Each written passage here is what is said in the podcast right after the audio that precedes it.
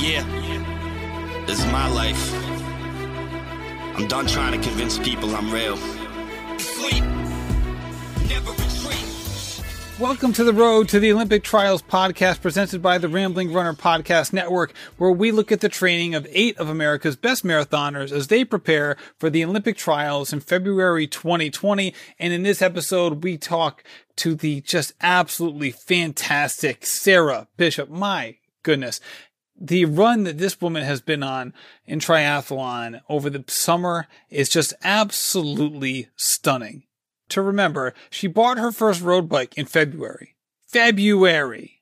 And now she's one of the best triathletes in the world in her age group. It's just a remarkable thing to even say. Never mind witness. And in this episode, we chronicle not only the results she's had, but much more importantly, how she has achieved them because it's just, it, it's beyond belief what she's been able to do. And it's so interesting to then take what she's done and then think about what she's going to be able to do in the uh, Olympic trials for the marathon. Because obviously that was her original specialty. And here we are. She's almost a, a, different athlete than she was last year at this time. So I can't wait to get into it. But before we do, this episode is presented by Inside Tracker. Listen, all the diet craziness is just nuts. It really is. And the fact of the matter is, is that oftentimes, anytime you listen to some wacky person talk about diet, you're probably getting less information than you already had in the first place. And that's why it's so important to individualize your diet in a way to make sure that you're optimizing everything about yourself and your athletic performance. And that's exactly what Inside Tracker does. They track 43 different biomarkers and they have a cadre of specialists that can then use their, using their algorithm, recommend what foods you can be eating to basically shore up any deficiencies you have or optimize others. Also, you can plan your meals. You get all these different uh, things on their website that allow you to eat in a way that is not only helpful, but delicious. And the fact of the matter is that diet is just getting crazier and crazier and it doesn't have to be that nuts. And that's exactly the kind of simplicity and expert advice that you get from Inside Tracker. So go to insidetracker.com and use code rambling runner to save today. So here's my episode with Sarah Bishop. Sarah Bishop, welcome back to the show. Hey, Matt, how's it going? It's going well for me, but not nearly as well as it's going for you. Holy cow. I loved following like your your European exploits courtesy of you and your husband Brian. What a trip you all just had. Yeah, it was. It was it was definitely a wild trip and quite the experience. So, I'm excited to tell you about it, you know? For sure. And, and this is something that we should I think our first conversation um, we talked about how just as a couple, you and Brian have always just been like a traveling pair, like ever since the beginning of your relationship. Like, obviously, this one was centered upon your, you know, going to the world championships and the triathlon. With that said, like, that's just kind of like been your MO. You and Brian have always been, you know, world travelers. Yeah, I mean, I think um, you know, Ironman works out for us pretty well, or is starting to, because a lot of the races are in really nice destinations, you know. So this was a kind of our first foray into that, um, being able to combine, you know, racing and traveling overseas um, in one trip. So that was uh, really convenient. Yeah, for sure. And last time we spoke, it was right near the end of June, beginning of July, and you had really gone on a nice little run with triathlon in terms of placing really high in some local races and kind of surprising yourself with how things were going. And boy, since then, it's gone to like three different levels in terms of not only your results compared to other people, but just overall, you know, you getting better and better at this. So you've done so many races since, you know, over the last three months. I guess let's just you know, what races have you done just so that people are aware of? I mean, you've always been, you've always been someone who, who just loves to race. And I think that this summer really has been no different. Yeah, uh, that that's true. I mean, in um, the Ironman triathlon world, it's it's more acceptable, I think, to race a lot for whatever reason, uh, more than um, you know the the marathon world. So, um, but for me, it, d- doesn't make a difference. I was going to race a lot anyway. um, but yeah, so I did uh, Chattanooga 70.3 the end of May, and then I did Steelhead 70.3 the end of June, um, Muncie 70.3 in Indiana mid July, Ohio 70.3 the end of July, and then I did age group nationals um, the beginning of August. Uh, then I did the Chicago Triathlon turned duathlon mid August. Uh, mid August. And then that all culminated to the um, 70.3 World Championships um, just a couple weeks ago in France. So, yeah, so it was quite the summer for sure, say the least. So when you so let's just talk about performing on race day in light of the fact that I don't we'll, we'll talk about the world championships because that's kind of a separate thing a little bit. But with all of these other races, what was it like for you in terms of you know racing versus training and you know recovery and being fresh like how do you approach these races when they're so packed together and you're spending so much time trying to improve as much as possible in between the races yeah, so that's a good question. Um, you know, when when you ask that question, I think of something that Sarah Hall said recently. You know, people, you know, she's kind of um, uh, the exception in uh, the elite or the pro marathon world, where she likes to race a lot, and um, she announced that she was doing pretty much two marathons back to back recently. You know, this fall and people were amazed by that. And she said, Well, I pretty much run a marathon as hard as I can in practice every weekend. So it's just business as usual. And, you know, I really, that really resonated with me because that's almost how I feel. You know, I'm doing two to two and a half hours of exercise a day, um, you know, an hour to hour and a half of biking, an hour of running. And I'm trying to do, you know, swim nearly every day too. So, when it comes down to it, you know, the race is not that much different. I mean, yeah, the, you know, I'm not racing every single day, but as far as the volume of work, um, it's it, you know, it's just not that different. Um, so I, you know, in order to perform my best um, on race day, I usually only do like a two or three day taper. I, I mean, that's not even really a taper. I just take it a little bit easier. Um, but because the event is so aerobic, I don't want to sacrifice a lot of fitness. Um, uh, so I usually just don't really taper. Um, and it, it's proven to work well for me. Um, I just keep the ball rolling. You know, the next week, you know, I might take three days really easy. And when I say really easy, I mean I'm still putting in the volume of work. I'm just not doing anything intense, you know, until my legs are recovered. Um, but for the most part, I feel more recovered after a half Ironman than I ever did. Um, maybe even after racing a half marathon. Um, you just can't push yourself, you know, at the end of um, swimming and biking in a in a half marathon like you can, um, you know, in an open marathon race. So so yeah, it's weird. Like I just I don't feel like it's all that intense um as far as recovery goes. So I don't really need to um I don't need to taper as much or really I don't need as much recovery from the event. So so yeah, I mean I the, I just keep rolling as far as training goes from from race to race. And I'd heard the expression regarding ultra, you know, ultra marathons and ultras about how it's not necessarily about going faster. It's about the ability not to slow down is what makes like the elites the elites, right? Because they're not running, they're not out there killing it, right? Like even Zach Bitter, when he ran the hundred mile record um, a couple months ago, it wasn't like he was running some ungodly pace. It was that he was running some ungodly pace for so long and when you have that component, how does that factor into your training of, you know, not necessarily getting faster per se, but just making it so you're not slowing down over those, you know, four to four and a half hours on race day? I would say it's less intensity and just a lot more volume of work. Um, you know, when I was training for just specifically for marathons and half marathons, I was probably doing, you know, maybe nine hours of running, 10 hours of running a week. And right now I'm probably up to like 17 to 18 hours of you know, run, bike, and or yeah, run, bike, and swim. Um, so it's just a lot of aerobic exercise. Uh, because the event is four and a half hours long. You don't need to be, you know, it doesn't need to be like really intense. You just need a lot of um, aerobic volume in order to be able to sustain um, your your pace throughout the entire distance. Um, so yeah, I mean, you know what's been interesting though is I've you know I've, I've recognized how like what you're saying. It's you know it's not about it's it's more about not slowing down than anything else. And I've been placing a lot higher as far as my overall placement in you know 70.3s than I ever would have in um in marathons as far as like beating the men.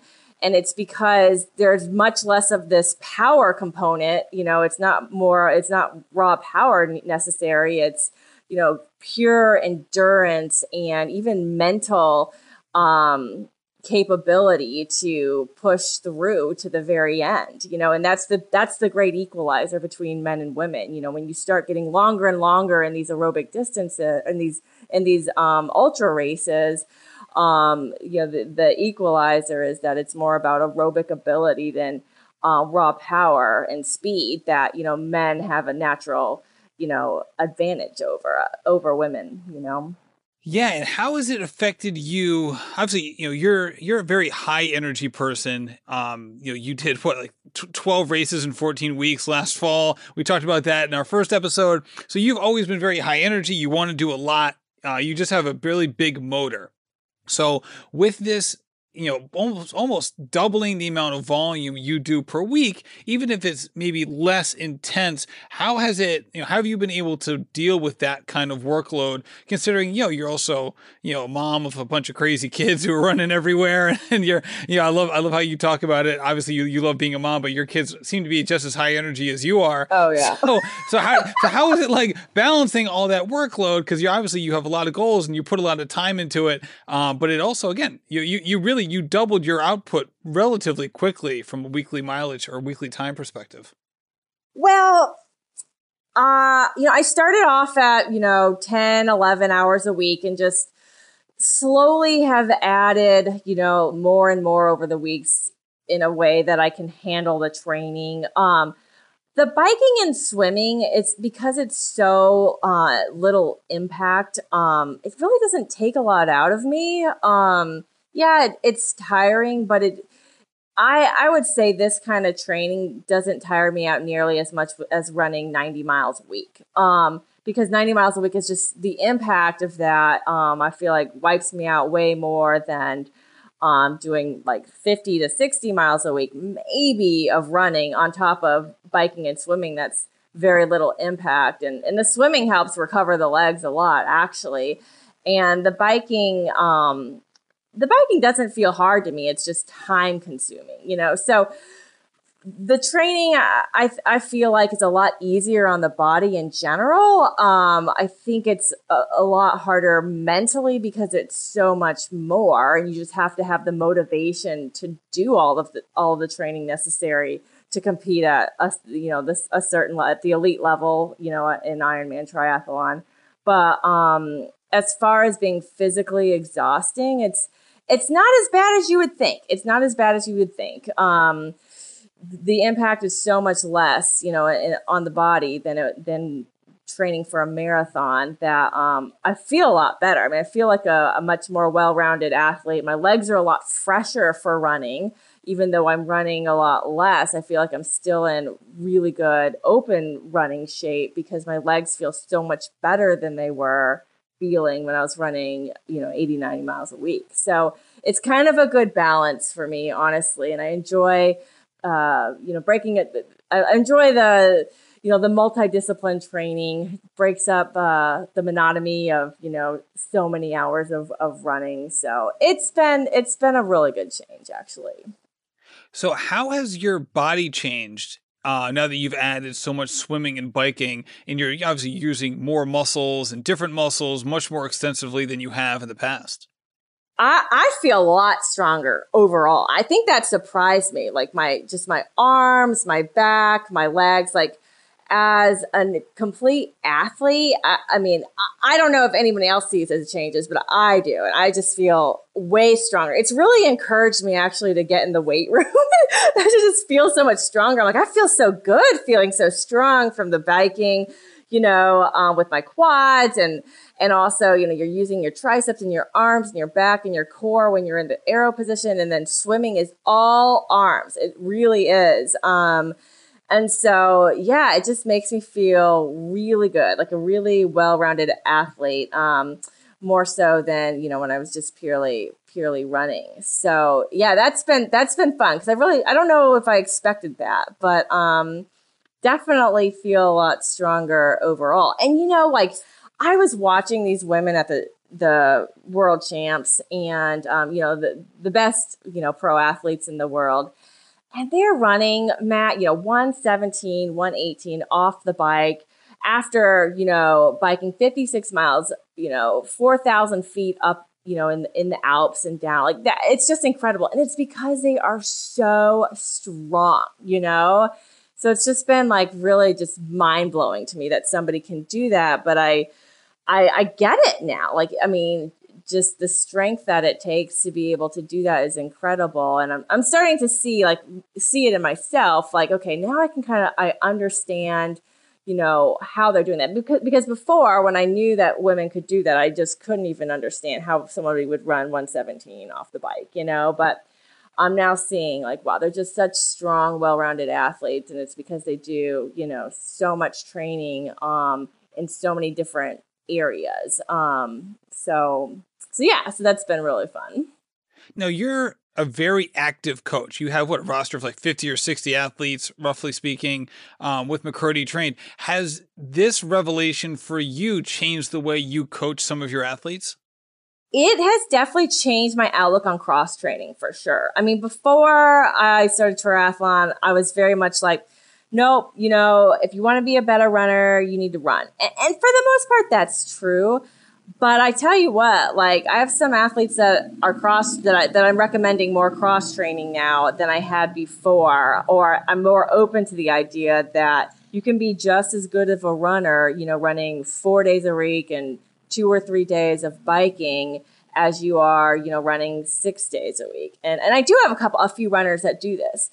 Um, so yeah, so that has changed my outlook because I really didn't think that. Um, the swimming and the biking would hold my running fitness as well as it has. Um, I, I, just, I just figured, you know what, I'll, I'm probably just not going to be as good of a runner or as fast as a runner um, when I'm Ironman training, and that's fine. You know, I just, you know, you just do what you can. You know, you train like a triathlete, and that's, you know, the way, you know, that's what you have to do. You have to split your time up, but even though I'm running so much less than I was when I was training for, you know, marathons, um, I mean, I'm almost in just as good of shape. I really am. Um, so that that's been really, really surprising to me. The biking has helped.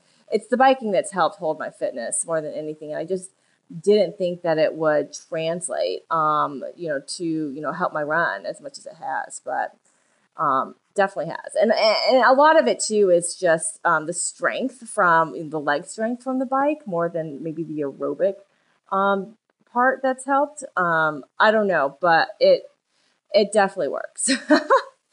now, now, how has it affected um, your appetite and your diet? Because you're obviously burning you know so many calories now with with this with this training. And you know you mentioned before that like obviously marathon training is a lot less in time perspective but it was it did beat up your legs more. But you're burning a lot more calories now than you have in the past. And it's been consistent over a couple of months. Like how has that affected your you know what, what you feel like you have to fuel with and just like just like the, the normal dietary urges that we all have yeah, I mean, I'm hungry all the time. It's so annoying. so, I mean, I eat way more than I ever did during marathon training. And, you know, uh, what's interesting is the bike makes me so hungry. Like, I oh, can go out. I know exactly what you mean. I spent a whole summer biking when I was in college, and I, I swear to God, I'd come back from a ride, and I think I would eat for longer than I was actually on the bike. Yeah, I mean that surprised me so much because you know I still you know even when I was marathon training I can go do a two hour run and not really need much. Maybe maybe one goose. Sometimes I wouldn't really need anything, honestly. And and I can still do that. I'll go for 12, 13 miles. That's kind of my longest run that I do these days and not need anything. But I go for an hour and 15 minutes on the bike. I'm bringing food with me. I don't know what it is about cycling, but man, I cannot make, you know, I've got to eat on the bike if I'm going longer than an hour. It's crazy. I don't know what it is, but um yeah, I mean, I'm always hungry. Like I mean, I'm eating in the morning before, you know. So so kind of my routine is, you know, eat something in the morning, you know, toast and you know, peanut butter toast is kind of my thing, you know, with coffee. And I do my do my bike ride like an hour, hour fifteen, and, and then I'll eat after that. Um, and this is on else. this is on the trainer. Yeah, well, right now, right now I'm on the trainer because my bike, my my uh my the bike that I took to Nice is actually at my mom's house, but that's another story. So I, I had to send my bike home with my sister who came to watch so that Brian and I could go backpack without bike, you know? So oh, I have man. my talk, other bike. Talk, talk, about it takes a village. That's a whole new one right there. it does. It does. It does. So right now I'm on the trainer, which is fine. Uh, I'll, i am excited to get my bike back, my other bike back soon. But um, so I'll do that in the morning, and then I eat after I bike and then I'll go run, you know, and then it, it'll be noon after that, and then I eat lunch, and then I'll go swim, you know, and I eat after that. Like, I mean, I don't count my calories. I just eat when I'm hungry, and it's all the time, you know. It's just ridiculous. I just I mean, I'm annoyed because it's so, it just takes so much time out of my day. You know, like I got to do all of this exercise. I don't have time to like eat all the time, you know? But, um, yeah, so it's just a lot more food, a lot more fuel. Um, so yeah, definitely. I mean, I guess I wasn't really expecting that either, but it makes sense. You know, I'm exercising nearly twice as much as I ever was when I was just running full time, you know. Um, but yeah, it's you definitely have to up your calories, that's for sure. So are there are there any kind of like dietary guidelines? Guidelines is too strong of a word, but are there anything that you try to do or try not to do from an eating perspective um like is there any like not and again rules is too harsh of a word but are there any things that you try to keep in mind when you're eating or is it more just like calories in my belly? Let's let's just do yeah this. you know what? I am like i would i would not want anyone to ask me about nutrition because i just i i think people overthink it really like truly um, you know, I try to j- simple, to, you know, in simplest terms, you know, eat real food, not a whole lot of sugar, um, or, or processed food, you know, and, um, other, but otherwise, you know, I don't really think about it a whole lot, you know, um, you know, if, if you were looking at like a pie chart of macros, I try to do like, I would say equal equal percentages of fat, carbs, and protein kind of things. I think I, I feel like I need all of those. Um, but I don't keep track of anything. I don't really think about it. Um, you know, like uh, at, in Nice, the morning of the race, I got up and I was so excited because I ate um, a, a Nutella croissant for breakfast. You know, like if I'm in Nice, I'm definitely going to eat the donuts there, you know?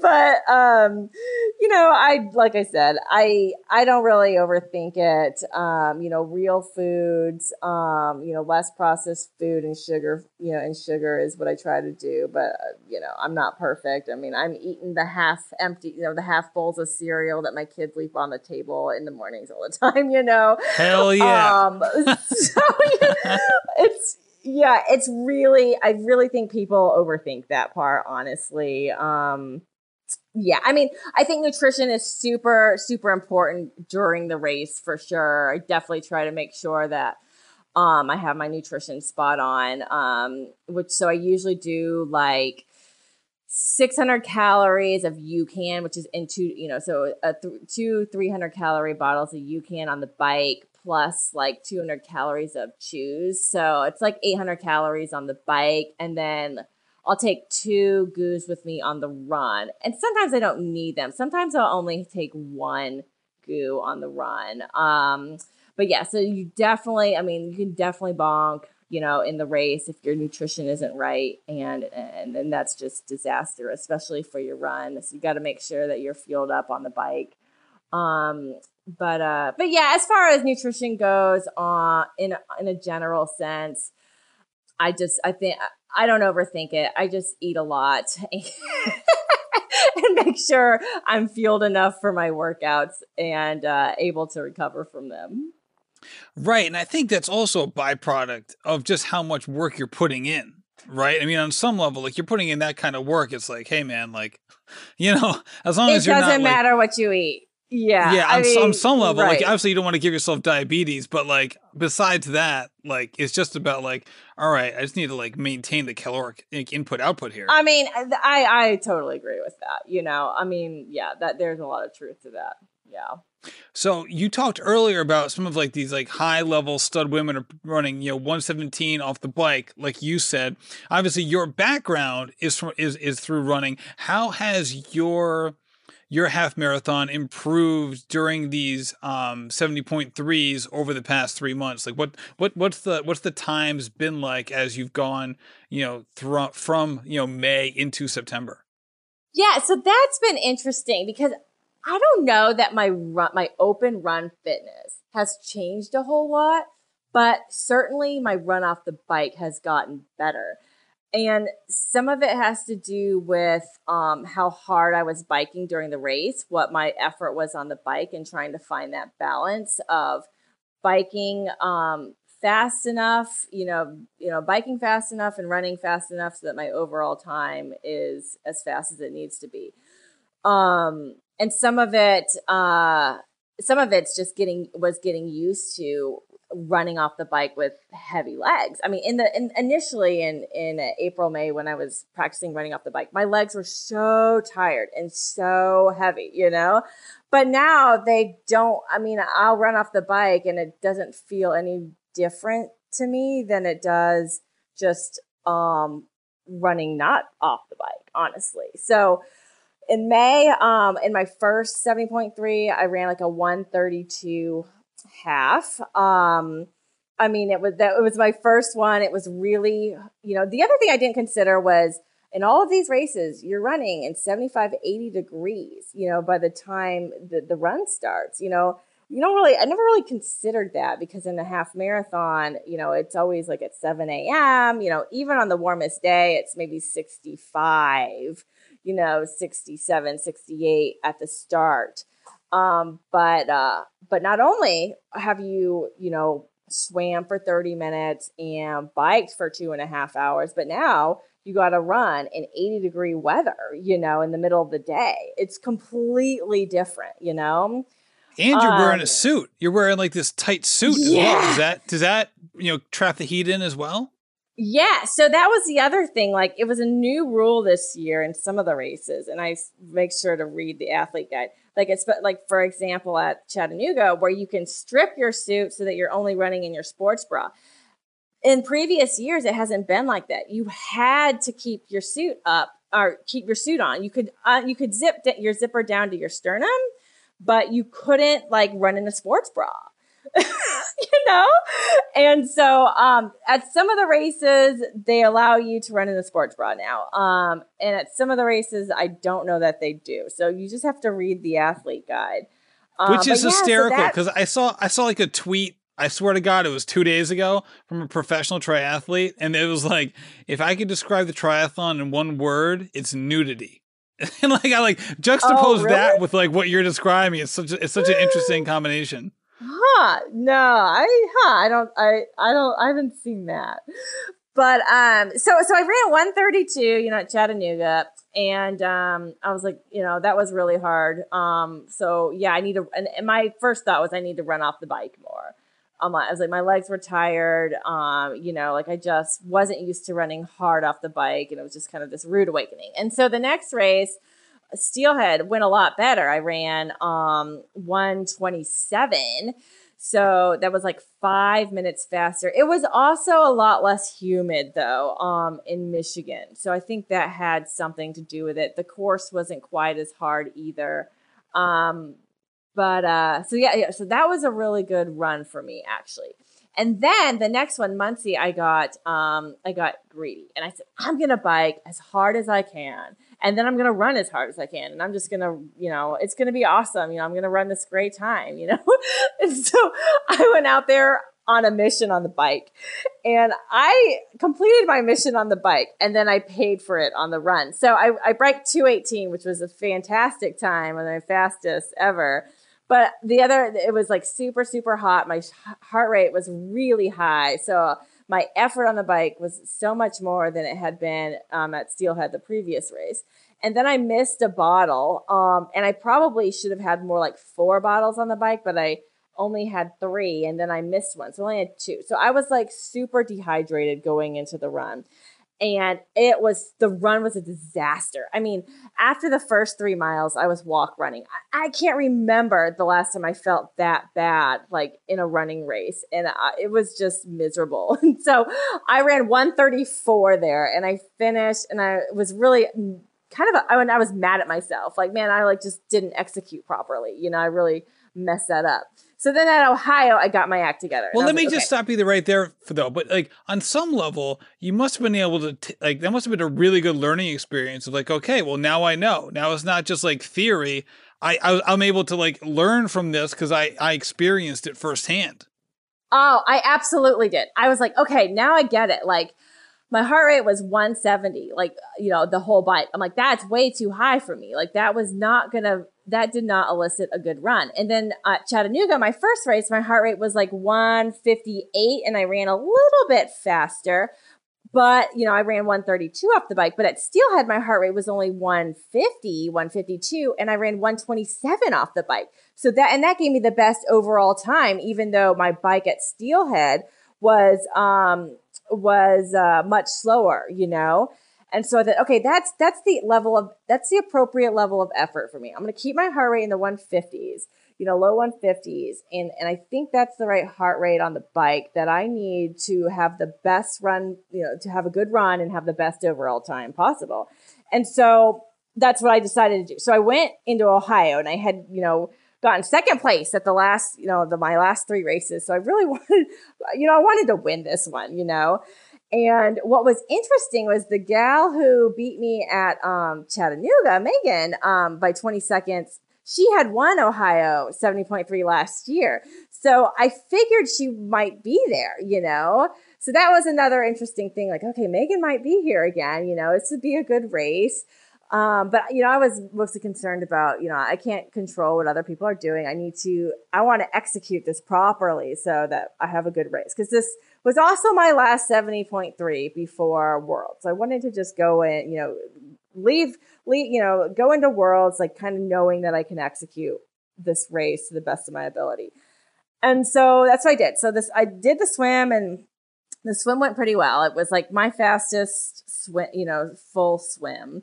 And so I started, I started biking and, uh, yeah, I decided, you know, I'm going to monitor my effort. I'm going to check my pride. Uh, I'm going to keep my heart rate in the 150s, and um, and I, and I'm gonna, you know, just uh, just be cool here. So so I start biking. You know, we had a, a, really good tailwind on the way out and a headwind on the way back, and I think that messed with a lot of people. But I just um, biked um, an even effort um, at the same power, just kept my heart rate in check, and I didn't try to I didn't try to kill it.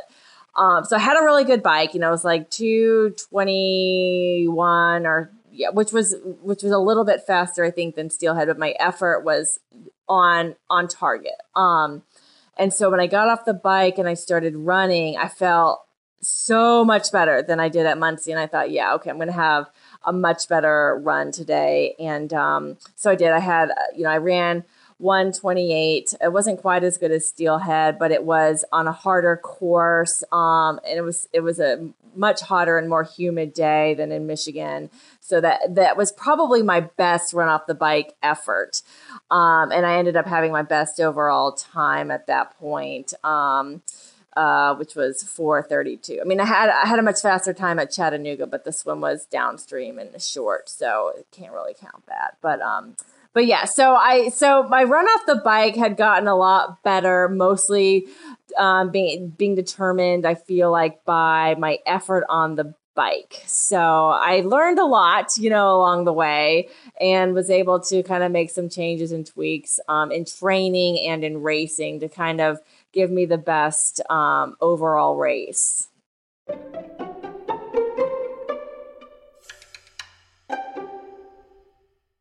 I want to take a quick break to talk about our sponsor, Inside Tracker. Listen, when it comes to diet and nutrition, it seems like there are a million voices in the wilderness, all just screaming out. It's hard to understand what to think about nearly any kind of food. And that's why personalized nutrition can be so helpful and valuable. And the key to doing that is getting your blood work done, seeing where you are on a biomarker scale, and you can optimize exactly what your body needs. And that's exactly what Inside Tracker does. They track up to 43 different biomarkers. They've optimized zones, specifically designed for you. And also they have science backed recommendations for different ways where you can improve different markers and your levels. So give Inside Tracker a try. It's such a valuable resource. Listen, all the top athletes in the world, they get their blood work done and they have professionals taking a look at it to make sure that they're on the right path. Shouldn't you be able to do the same thing? So use code Rambling Runner to save 10% on Inside Tracker today.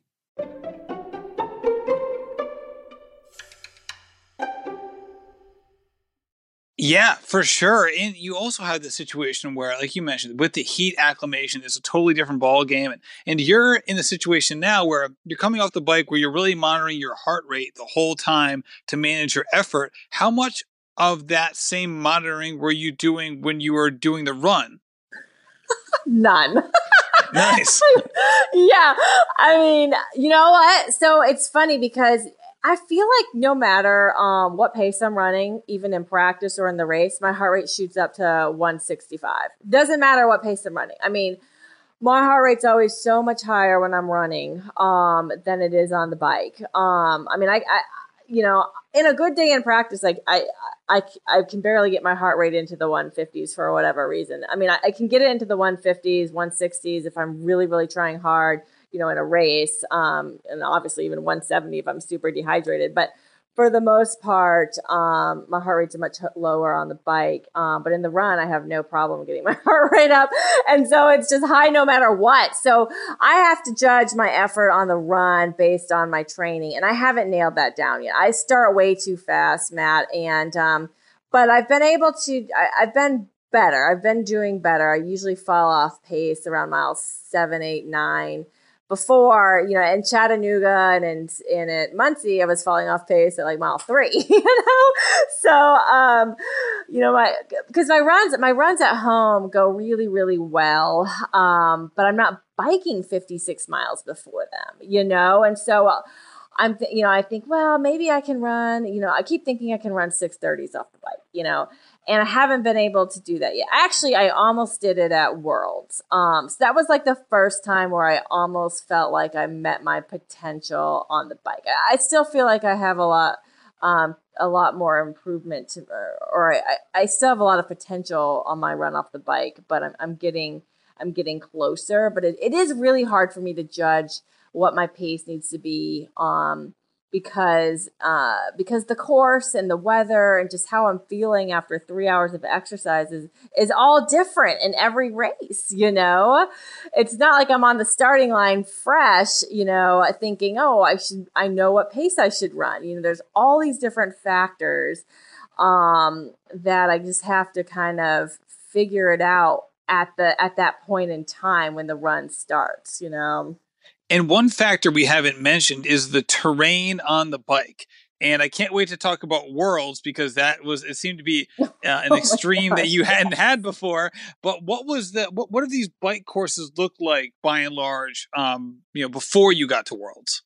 So um, three of four of them were completely flat, pancake flat. You know, uh, Steelhead, Muncie, and Ohio. Like not much going on in terms of hills or elevation at all. Um, Chattanooga was was rolling, um, but it didn't feel like it. It was just slightly. It was just these mild rollers, um, and largely the last half of the race was this kind of slow downhill anyway. Um, so it was still a fast course. Um, but yeah, but by and large, all my training is on flat terrain. I live in Ohio and I train on bike, you know, bike paths. So I knew, you know, the course in Nice was going to be way different. You know, it, there was um, 4,200 feet of climbing between miles six and 22. So if you do the math, it's 250 feet per mile for 16 miles. So for over, you know, for an hour and 15, 20 minutes, you're climbing 250 feet per mile. Yeah. And so I knew that that was the case, but I really couldn't like wrap my head around what that would be like because there's nothing here in Ohio train like that. You know, so I did find a few hilly routes, you know, with a lot of elevation, but it was more up and down. Um, and I trained on that. And I thought, okay, you know, like this will be fine. You know, maybe, maybe, you know, I don't know. Like this is kind of as good as I'm going to get. You know,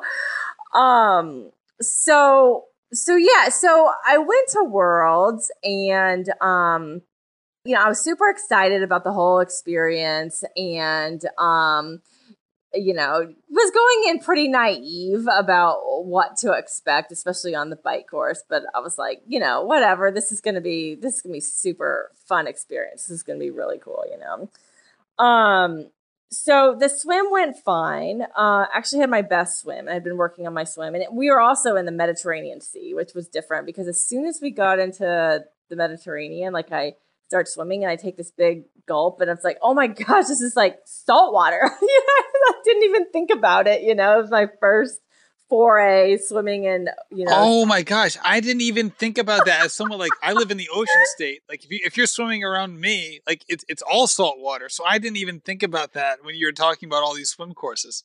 Yeah, I had only been swimming in reservoirs and lakes, and then Chattanooga was a river, you know. So was like, oh wow, I, I just didn't even think about it. And so I was like, well, don't swallow the water. I don't want to like get too thirsty, you know. Um, but and it was um, the, the water wasn't that rough. I mean, there was definitely a current, and it's kind of in our face when we turned a couple corners. But for the most part, I had my best my best swim by a few minutes, and I think that really made a difference in my overall placement, actually. Um, so then um the the transition area was different. I kind of messed up transition because uh, you go into transition and there's one area where you grab your helmet and your shoes and such, and then you have to stick your wetsuit in the bag, run over, drop it off, and then run into another transition area to your bike. So it was they call it a clean transition where like nothing is on the ground. You you know you have to drop off all your stuff into the bag and then give it to a volunteer kind of thing. So it was kind of complicated, and so I went into transition. I grabbed my bag and I just dropped it right there. And I start putting, you know, trying to fish in there and get my shoes. And the guy's like, no, no, no, you have to go over here. And he was telling me I have to like run, you know, another 20 feet down um, on the other side of the transition area to to put my shoes and stuff on. They didn't want me changing like right there, and so that I wasted a lot of time because I put all my stuff back in the bag and go down to the end of transition and change anyway, so I did that, and so so my transition was a little was slower than a lot of the top women. I, I got it right in transition two, but transition one, I totally messed up. Surprise. Um, but um, so then I got on the bike course, and the first, you know, five miles was, you know, flat, was fine. And then we got to mile six where the climbing started. And I was just like, is this really happening? was like, oh my gosh. And the first thing I thought of was there was nothing in Ohio that could have prepared me for this. And the second thing I thought about was I can't believe we're qualified to do a course like this. I mean, it was just insane. You know, like it was exactly kind of like I feared. you know, like I like I couldn't really wrap my head around, but I thought, are we really doing that? And we were really doing that. You know, I mean, I felt like I was in you know a European cycling mountain you know stage race, and, and I mean we pretty much were, you know. Um, so you know I start you know biking up the you know trudging up the the mountain you know with everybody else. And honestly i did i was doing well. Like i mean i was past the 40 to 44 year old age group was in front of me and i was passing a lot of them. Um and i felt like i was performing really well for the training I had to my potential, but I realized like my head was in the clouds when I thought that I could be like the top amateur on this course, you know? And so, so at that point, I like immediately changed my goals in my head. And that's something I've been doing actually all season. I've kind of changed my approach to like racing and my goals. I still set like super high goals, right? But like if, you know, if you think about it, we set our goals based on how we think we can perform on an ideal day, right? But that almost never happens, you know? And so what we do though is like if we're not like quite meeting our goal and if we see our like A goal going out the window, a lot of times, you know, we'll get really defeated or or just you know, we'll we'll get really down on ourselves in the race and then we kind of mentally give up and then we finish. And we're not only disappointed that we didn't reach our goal, but we're really more disappointed that we gave up during the race, you know, or we didn't um, do the best that we could have for the day, you know. And so, um, because, you know, I race a lot and I know this. And so I've just been changing my approach. Like, you know what? Like, as long as I'm giving my best effort for the day, you know, that's got to be satisfying and that's got to be fulfilling, you know, at, at, you know, when I, when I finish. Um, otherwise you're just going to be, you set yourself up for a lot of disappointing races if your only judge of success is meeting your A goal. You know, I mean, if there's all these uncontrollable factors, you know, with the weather or the terrain or the competition that don't allow you to meet what you thought was your A goal, um, you know, then you're going to set yourself up for a lot of disappointing races. You know, if, if that's your only judge of success, right? And I've and I've heard this. I've heard I've heard other people say this as well, and and, and it definitely rings true. But it's especially insightful coming from you because you're one of the most competitive people I know. So to hear you say that, um, it just feels different because I know that you're not someone who's trying to rationalize a race or trying to like wrap their head around a performance that didn't meet their standards, and they're just trying to figuring out you know, how do I how do I, you know, kind of continue to move this train along? Like, yo, man, you're you're diehard. So to hear you say this, um, it do, it does feel a little different for me as opposed to like if I said it after like a 5K didn't go well or something. Yeah, well, that's interesting because I feel like you know because of the way I approach races, you might think you know when I talk about you know my result that oh I've always met my goal, but I really don't. You know, there's a lot of times where I don't meet the goals that I've initially set, but it's because, but the way I approach it is that, well, there were all these uncontrollable factors why I didn't meet it. And this is what we do, right? We always rationalize, well, there was all these uncontrollable factors why we didn't meet our goal and blah, blah, blah. But I don't really look at it like that. I, I look at it like, well, um, you know, I just changed my perception in the middle of the race, you know, and I just kind of changed my goals in the middle of the race. And I still was able to give my best effort for the day, you know, after I kind of, you know, changed my goals based on, you know, what the what the reality was, you know, and how I was performing or the weather or the terrain. And when I cross the finish line, you know, if I know I've given my best effort based on the factors I can control, I feel a lot better. I, I feel satisfied with the race, you know, like, okay, I did the best I could that day, you know? Um, yeah, I didn't make my A goal, you know, but um, based on what I could control and what I did, you know, like that was a great race for me, you know, instead of listing off all of these uncontrollable factors about why we didn't make our A goal, like that's very, it's that's still very unsatisfying and it leaves you feeling very unfulfilled, you know? Um, so I think we, we all just need to like look at our races differently so that we don't set ourselves up for disappointment if we don't make our A goal because there's all these uncontrollable factors that prevented us from doing that, you know?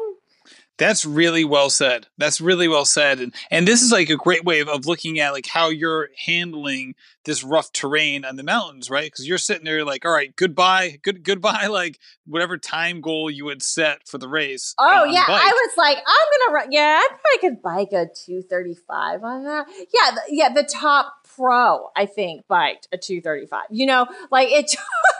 so I mean, I stopped looking at the time. You know, I mean, I was like wanting to be top amateur. Like I knew that probably was out the window, but I just, you know, I knew, I know from experience because I raced so much that, um, you know, I need to just change my mindset mid race, change my goals, and still give my best effort for the day so I can be satisfied with the result. Because if I just stew on it and I give up mentally and I finish, I'm actually more disappointed that I didn't give my best effort than I am that I didn't meet my goal. Always. Everybody is, right?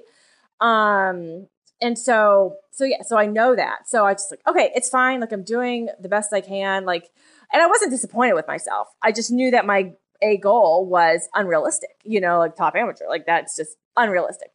Um, so I just so were going. you so were you managing heart rate at this point because obviously you're going uphill. I mean, up a mountain, literally. Like, your heart rate must have you know you said your head was in the clouds. Your heart rate must have been there too because obviously going uphill on a bike is like the worst thing in the world.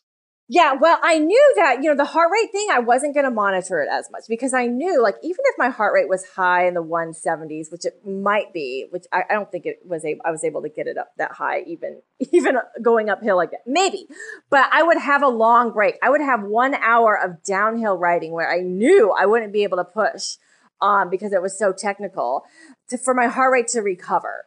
And so that made a difference in my strategy. So I what so my strategy was I need to ride as hard as I can uphill. And on a course like this where it's like straight up and then straight down, it's more about power in your legs, like pow- power in your legs and then technical riding down the hill than it is about straight up aerobic fitness.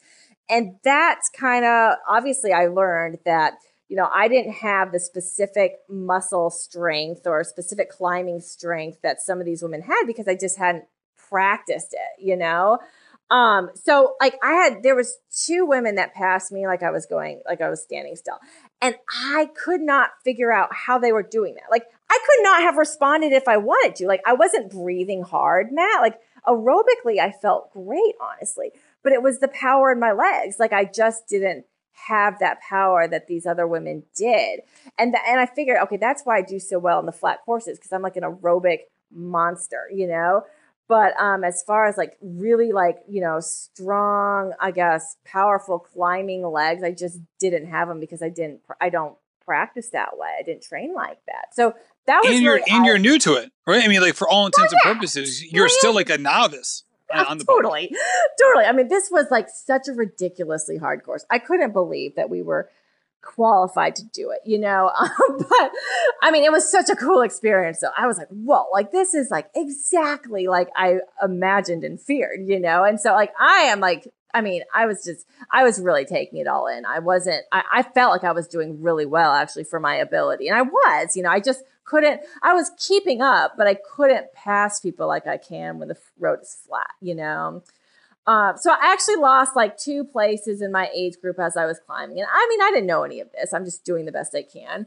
Um, and so we got to the top and then, then starts the descent. And, I knew the descent was going to be technical and scary and hard, and it was all of that, you know. Um, it was so crazy, Matt. I mean, Matt, there was um, one athlete that died on the descent and another one that's still in a coma. And I don't want to talk about that, you know, out of respect for the athletes and the families, but this was insane. Like, I mean, like I was scared for my life. Like, honestly, like, like this course had, you know, I could not have even ridden this course uh, in in May. You know, that was like my first foray out on the road on the time trial bike. So, like, I just was like, I, I have four kids at home. and I'll tell you what, I did descend fearlessly without, you know, like still fearlessly, but at the same time was like, you know, I, this is not worth risking life and limb, you know, and, and it was like, crazy. It was just, it was insane. I mean, it was insane. I was do you, so do you do you just have to like push your thoughts to the side and just stay in the moment? I mean, not you only to, like, to and, and, I don't and I don't even mean from like a time perspective. I just mean from like being able to focus perspective. Yes, it was such intense focus the entire ride down. Like, and that's exactly the best way to describe it. I mean, just intense focus, going around the curves. You know, um, uh, you know, there's all these switchbacks, you know, and you know, you're going 30 miles an hour, but you got to slow down around the curve. But how much? You know, you're still in a race. Um, yeah, it was really scary. And and then you it was and it was cool too because you kind of went through some towns on the way down too. So that was neat. I mean, it was just like I watched on TV on the Tour de France. It was crazy cool experience, but man, when I got down, like it was utter relief. Really, like, oh my gosh, okay, I made it through the bike, you know. Um, but yeah, it was it was scary, and it really was above my ability. And I mean, uh, like I, I mean, I still can't believe that we were qualified to ride on that kind of course. I don't even see how, but it was so different than anything that I had experienced before. Um, yeah, I was really just, I mean, it, it was an epic experience, but just very relieved that I had made it down, you know? Um, right. I mean, like they, they couldn't have come up with a course that was like worse suited for you as a rider. I know. Right? Well, like, I mean, because like, obviously, like, I mean, you, you you don't have the technical skills for the same reason you don't have the power skills. You just haven't been doing it very long, and you don't have the places to practice those things. Right. Yeah, I mean it's too bad. I mean, like, I mean, it, it, you know, any other course, I would have fared much better place wise, you know, um, and just uh, time wise for sure. You know, I mean, but that's just not what this course was, you know. So it's just it's just what it was. Um, I mean, and so I was just that, you know, I, I was there for the experience and to do the best I could. And I mean, I knew what the course was like. Um, so, but I didn't really know. Like, I was hopeful, like, oh, I can still do fine on this. Like, I can be, I can still do just as well as I can on the flats. No, not, not even, you know, like, it, you really needed specific training, um, on that kind of course, both with, climbing and downhill descent, the technical ability. Yeah, I got my butt kicked, you know. Uh, I mean, I, I mean, I still got second overall, you know, in my age group. Um, I didn't do nearly as well overall as I thought, and a lot of that had to do with the bike course. But, um, I mean, I still was top twenty. You know, I mean, I, I did okay I mean, for for my training and picking up the bike in February. I mean, I thought to myself like I did the best I could, and I did, I did pretty good. You know, um, I did what I could. You know, I did everything I, you know, I I knew how to do. So, um so, I mean, when I got down, I was pretty pleased with myself. Like, okay, I did everything I could. And yeah, I'm not going to meet any of these uh, outlandish goals that I set, but that's okay because I'm just doing the best I can for, for the day, you know? Um, so I started running and I heard, you know, I was so excited to run because, um, I could control the run a little bit more and uh, my destiny there. And Brian was shouting, You're four minutes behind second place. So I thought, Oh, that's really good because I still thought maybe I can podium you know, first, second, third, you know, my age group kind of thing. And, um, you know, but of course I had no idea like who was my competition as I was passing them because there's all these waves in front of us. And, um, I started actually running with this woman from Mexico. So that was really fun. And, you know, she, she was saying, I don't know what she was saying. In my mind, she was saying, come on, come on, come on. you know, she was, I mean, not in the same language, but I don't, you know, I'm, but that's what I'm hearing, you know? So we were like cheering each other on and she was, uh, encouraging me, and that was that was great. Um, and so I think I ran with her until like mile ten, and then she started to pull ahead. Um, and uh, but you know, I just kept pushing and pushing. Like, I don't know who my competition is or when you know all these women started. Like I mean, um, I caught up to the woman from Mexico, so maybe she had started a couple minutes in front of me. Like who knows, you know? And so I crossed the line. Um, I, my, well, first of all, my first 10K was like 620 pace, which is awesome. I felt great. Wow. Um, yeah, I know. And then I just totally bonked. It just got hot. You know, it was, it was, it was warm and, um, dang, you know, I just couldn't, I just couldn't hold it. Um, but I still had my fastest run off the bike yet on a really, really tough bike course. I mean, the legs were so tired and heavy at the end of that run, probably more so than they ever have been because of all the climbing, you know.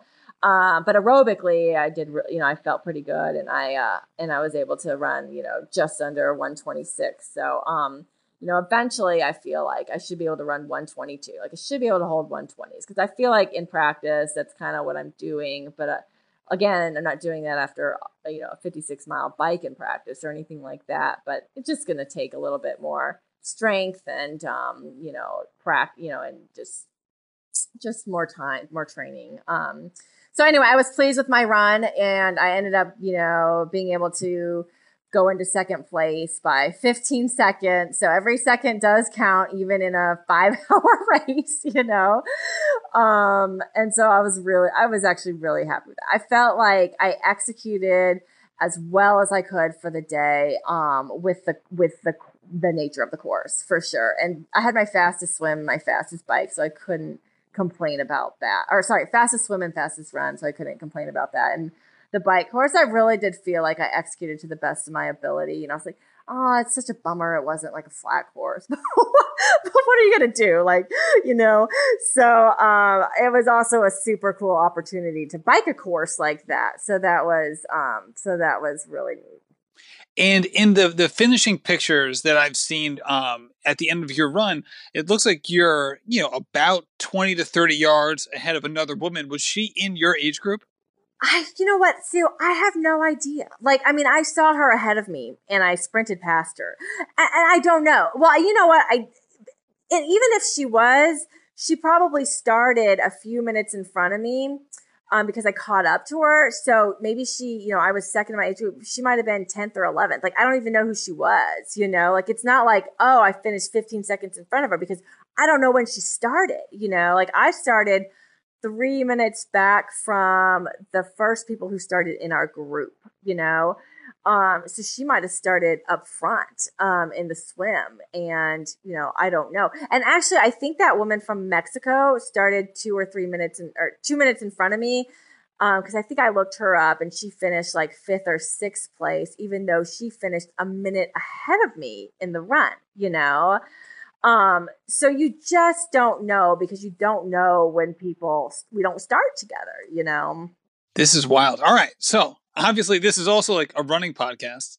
You know so obviously i can't wait to talk you know as, as you go through your triathlon season. This is just so it's just so entertaining to hear like your your trials and tribulations with this like new endeavor that you're at the same time while it's new and you're figuring out things all the time. You're also performing at a high level which is you know somewhat paradoxical but it is really fun to, to hear about. So obviously with the trials in February, there's gonna there's gonna come a point where you're gonna you know spend more time doing more marathon based training than you're currently doing. But you know, I know you're still trying to figure out exactly what your fall schedule is. Uh, so what what lies ahead of you short term? So um I am going to run the Indy Women's Half Marathon in like 10 days. um, so yeah, I mean, I wasn't going to run this race, but they reached out to me and I'm not going to say no. So I was like, all right, all right, all right. I'm going to do that.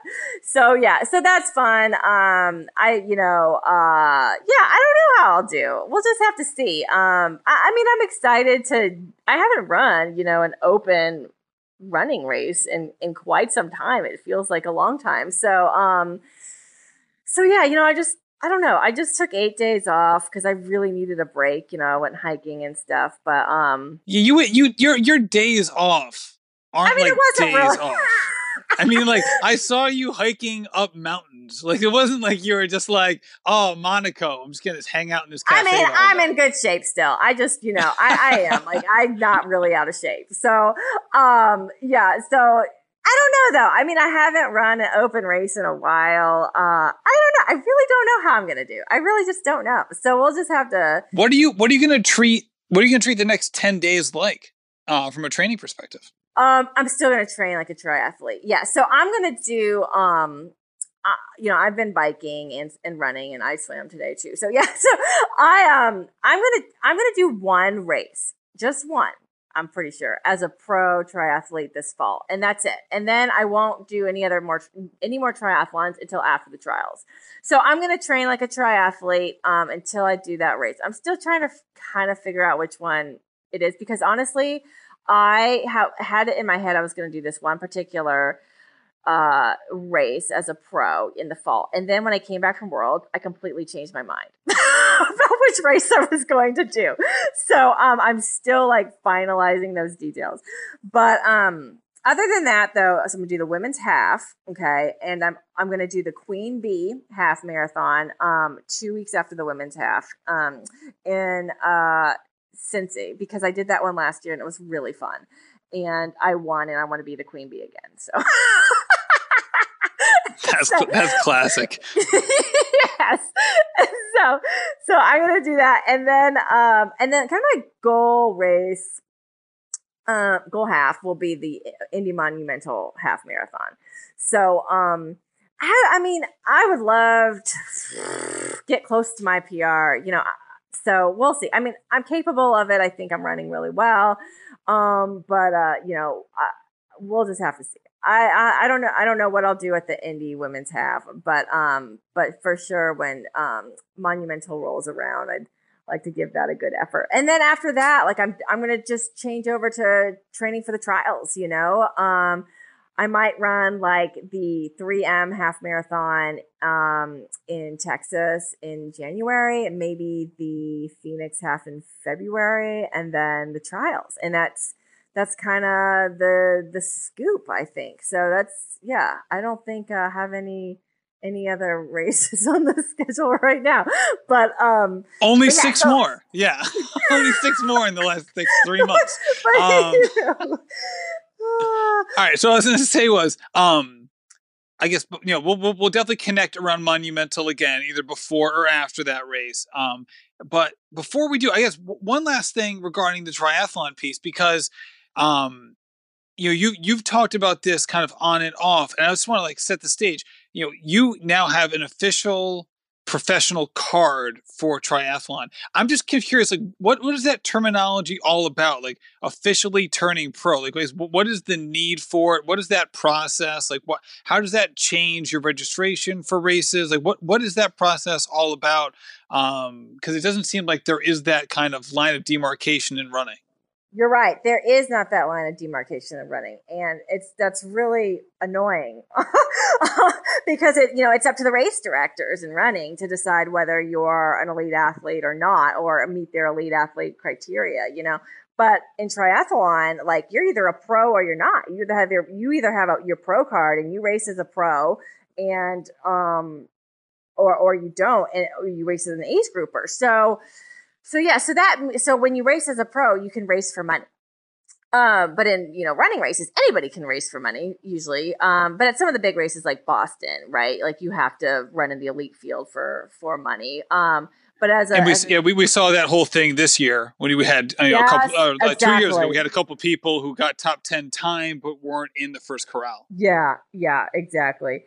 But as a pro triathlete, there's just no bones about it. So um, I mean, you'll see amateurs, you know, beating pro athletes all the time. Not all the time, but sometimes, you know. Um, and even if they were to finish in the money, they wouldn't, you know, they wouldn't be eligible for it. Um, but yeah, so that so that's basically what that means is that you're eligible to race for money. And so the the process of signing up is a little bit different. You email Ironman and tell them what race you want to run, and um they uh, you know you still have to pay actually the fee to run the race um but uh but they add you to the start you know to the pro start list and there are deadlines. This is this really cramps my style, man. Actually, so there's like deadline three weeks. Yeah, you're you're a little bit more spontaneous as we've learned so many I times. I can't just I just can't email Ironman and be like, dude, I really want to run your Ironman. You know, do your Ironman race in two days. It's like, well, can you let me in? No, it doesn't work like that. Like you, there's like deadlines, like usually three weeks before the race, where um you have to enter, and it's a hard deadline. You know, um so so that's that, and then you you know you race in the pro field and they start first um, everybody starts together which is great because then you know who you're racing and where you're at um, at all times. Um, but uh but but yeah in general it just means that you can race for money and you're you know the way you enter races is a little bit um different. And but like and, and so your pro license is good for a year. So when you rate when you decide to race pro you're pro that whole year. Now, if you want to go back to amateur racing, you can. You um and, and you can race as an you race as an age grouper the next year if you wanted to. Um and so some pros have done that. I think some, you know, pros that just aren't winning money have decided I would rather just go rack up in the age group and and and, the other thing is, right, like there's slots for age groupers to worlds and there's slots for pros to worlds. And obviously, it's a lot harder to get a slot to Worlds as a pro, right, than it is as an age grouper. So, um, as an age grouper, there's like usually about two slots per age group. I mean, it doesn't always work out like that. Some age groups have a little bit, a few more slots than others, just depending on the race. Um, But in pro world, uh, there's only one, typically one slot per race um, to worlds. And it, it's still on a roll down system, but technically, I mean, you have to basically win the race to be guaranteed the slot, you know. And and later on in the year, you know, when more people have their slots, um, it gets a little bit easier because the the slots roll down more, you know. But still, there's only one slot per race, so it's much harder to to go to Worlds as a pro, obviously. Interesting stuff. All right, Sarah, just an amazing run of, of races you've been on. It really has been so much fun to see it happening. Um, I've really gotten to love your husband's Instagram feed because him following him on race day is a nice a nice mix of of data and hysterical commentary. Um, I remember I, I, sent him a DM at 4:15 in the morning one day, right before I went out on a uh, on a run. Be like, "How's she doing?" I think it was actually at Worlds, oh and he was like, "He's like, Dude, I wish I knew these mountains are killing her though. I I know that for sure. oh, that's funny. Yeah, he's a good sport for sure. All right. Well, we'll we'll catch up again around Monumental. In the meantime, keep up the great work, Sarah. It's so much fun to see. Okay. Thanks so much, Matt. Have a good one. I'll talk to you later. Thank you, Sarah, for coming on the show. Oh my goodness. Every single time I talk to Sarah, I just learned so much and I'm, you know, even more in awe of her as a person and everything that she is able to accomplish. It's just so much fun. I, there's very few athletes at any level in any sport that I like to follow more than Sarah Bishop. And that's the truth. And that's not a negative on any athlete out there. I just think that it's just her personality mixed with what she's able to accomplish. And now combined with the fact that she's picking up a whole new sport and taking to it like a fish in water is just remarkable. Sarah, thank you so much for coming on the show. And thank you to Inside Tracker for sponsoring this episode. Go to Inside Tracker today and take a selfie from the inside by getting tested. Learn your biomarkers and adapt your diet in the best possible way and eat healthy while you're doing it so you don't have to worry about the diet madness. So go to Inside Tracker today and use code Rambling Runner to save. Thank you so much for listening and happy running. This has been a production of the Rambling Runner Podcast Network. Thank you to my producer, David Margetti from In Post Media. Also, thank you to Meta for the music and his song Evolution.